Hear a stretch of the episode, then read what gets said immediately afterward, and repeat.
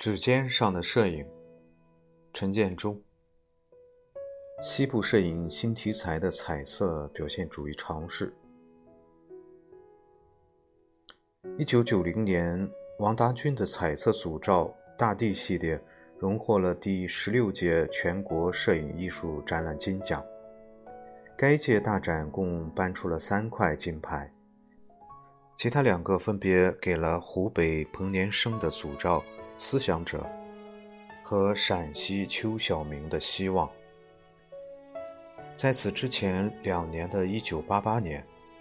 第十五届影展的一枚金牌颁给了后来引起中国摄影界连续两年大讨论的《太阳与人》。《太阳与人》是一幅女人体和一个巨大的而耀眼的太阳合成的观念性作品。该作品当年引起争论的原因，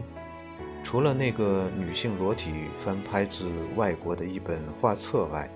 更多的是争论在如何跳出传统摄影模式的前提下，中国主流摄影的观念发展动向，或者称为主流导向。其实，从1986年起的。中国文化艺术界开始分辨十年艺术的理性经纬，给随后的摄影观念改革和探索打下了铺垫。从对文革伤痕的政治反思，到对寻根的历史反思和对忧患的道德解析，直至对超越的人文探源，中国的文化艺术从理论和实践上。都在寻找新的表现方式和诠释理念，摄影也自不例外。一九八八年，由陕西摄影界牵头，在北京的中国美术馆举办了“艰巨历程”全国摄影公开赛优秀作品展览。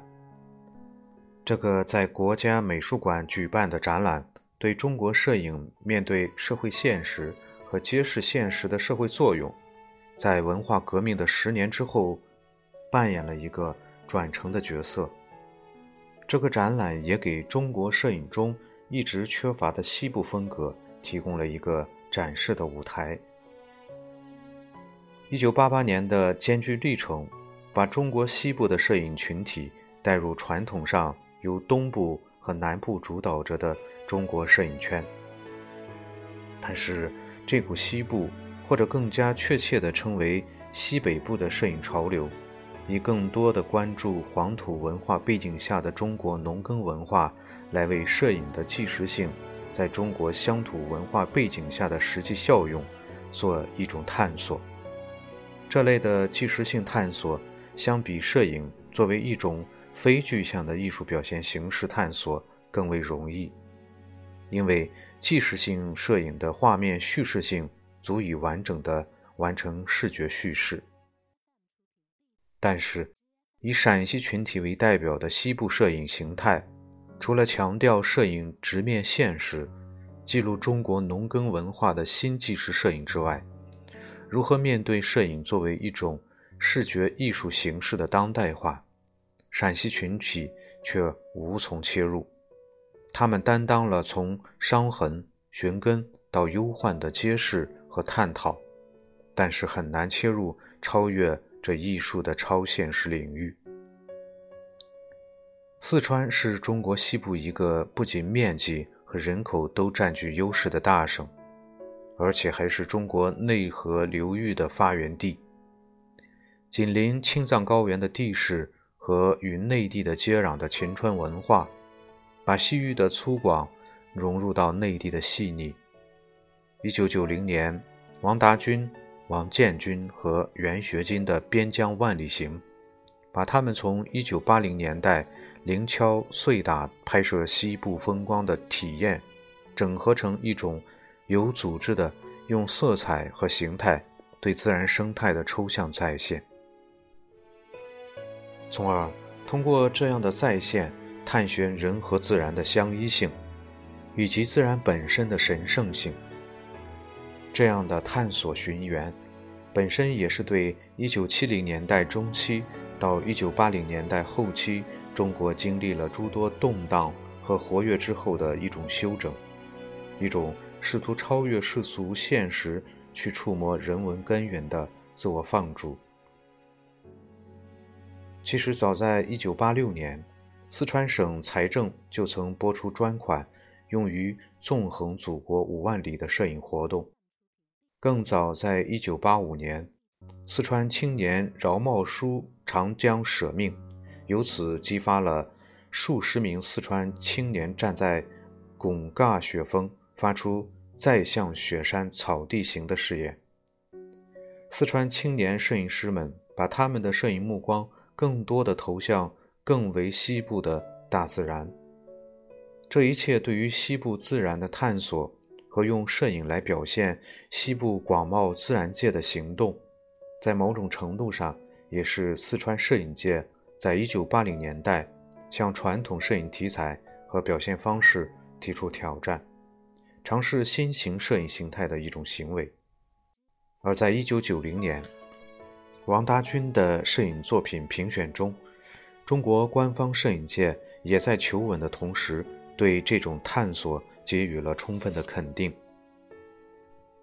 当年作为评委的中央美院教授孙美兰在谈及王达军获奖原因的时，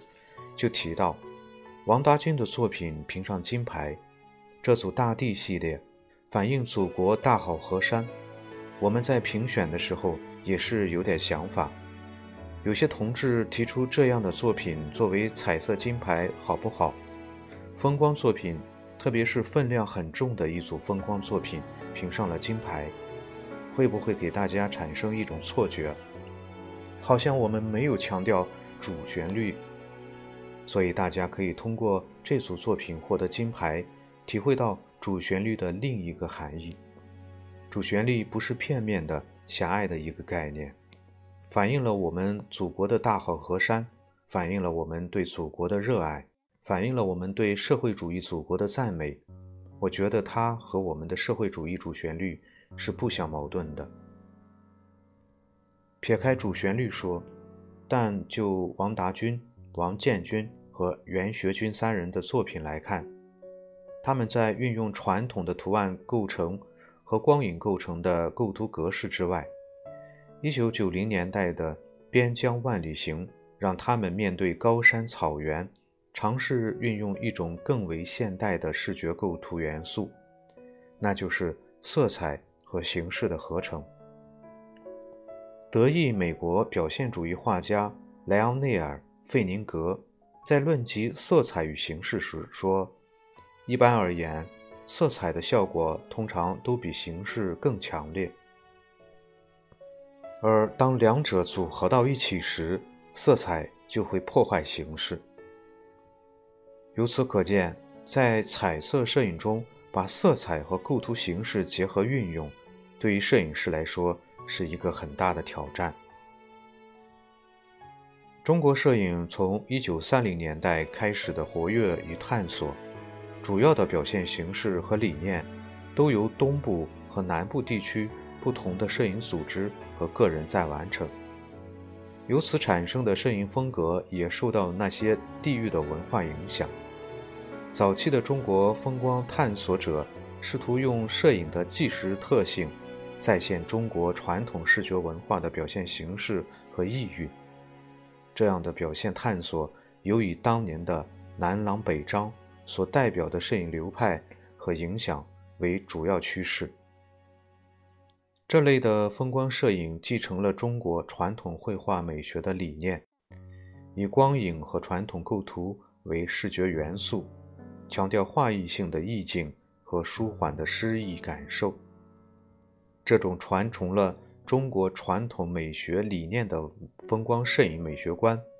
在很长时间里不仅主导了之后的中国风光摄影的文化，而且成为全球华人风光画意摄影的既定模式。中国传统绘画基本主张以笔触。和用墨的掌控来表现自然景观的神奇多变，而对于色彩的应用，特别是模拟自然的光影色彩变化，比较轻描淡写。宋朝陈与义在《张归臣水墨美五绝》中提及：“一足不求颜色似，前身香马九方高。”中国传统绘画中，虽然有时色彩也适当的得以应用，但是理念上却尽可能少的去模拟自然界色彩的变化多端。同是宋朝的郭熙，在他的《山水画论·连泉高志》中描绘道：“水色，春绿，夏碧，秋青，冬黑；天色，春黄，夏苍，秋静。”冬暗。从他的描绘中，我们基本可以想象到单一色系和影调的灵活运用，便足以描绘大自然四季变化的多姿风采。这样的视觉表现理念，自然很容易在黑白摄影技术的条件下被移植到早期中国自然山水风光的摄影表现上。色块的构成是现代抽象表现主义艺术的一种主要形式。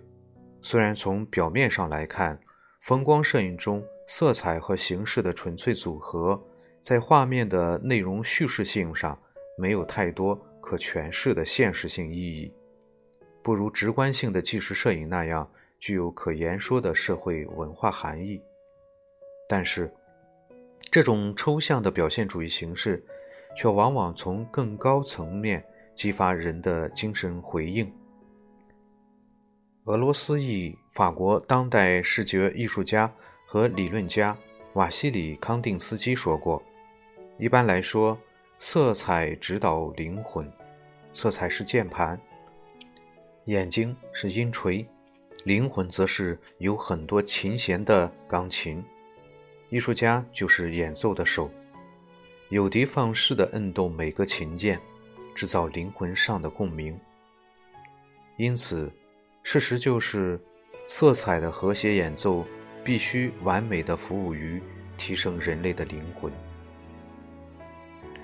王达军、王建军和袁学金的彩色风光摄影，较早地探索了现代色彩表现主义的形式，在摄影上再现西部自然的。壮丽景观，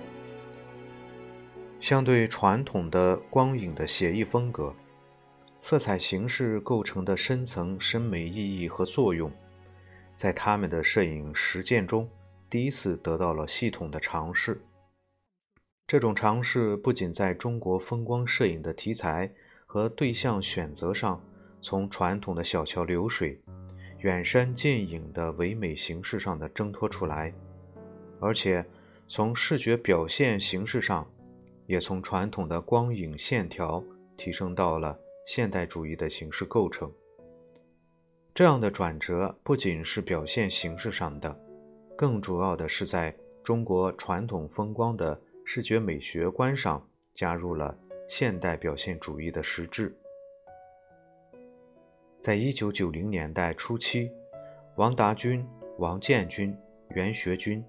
他们的西部风光摄影探索，也把中国西部摄影文化的版图向西拉伸了一大块。不仅在地理上把西部的自然景观加入到中国摄影主题的大栏目下，而且也在中国西部的摄影定义上添加了一个重要的主题对象。在摄影对于自然界的现代视觉表现上。他们对于西部山川风光的现代摄影语汇应用的探索，在随后的中国摄影对于人文意义追寻和记录的同时，也激发了关照超越于特定族群文化的更为抽象的自然与人之根本性的精神回应。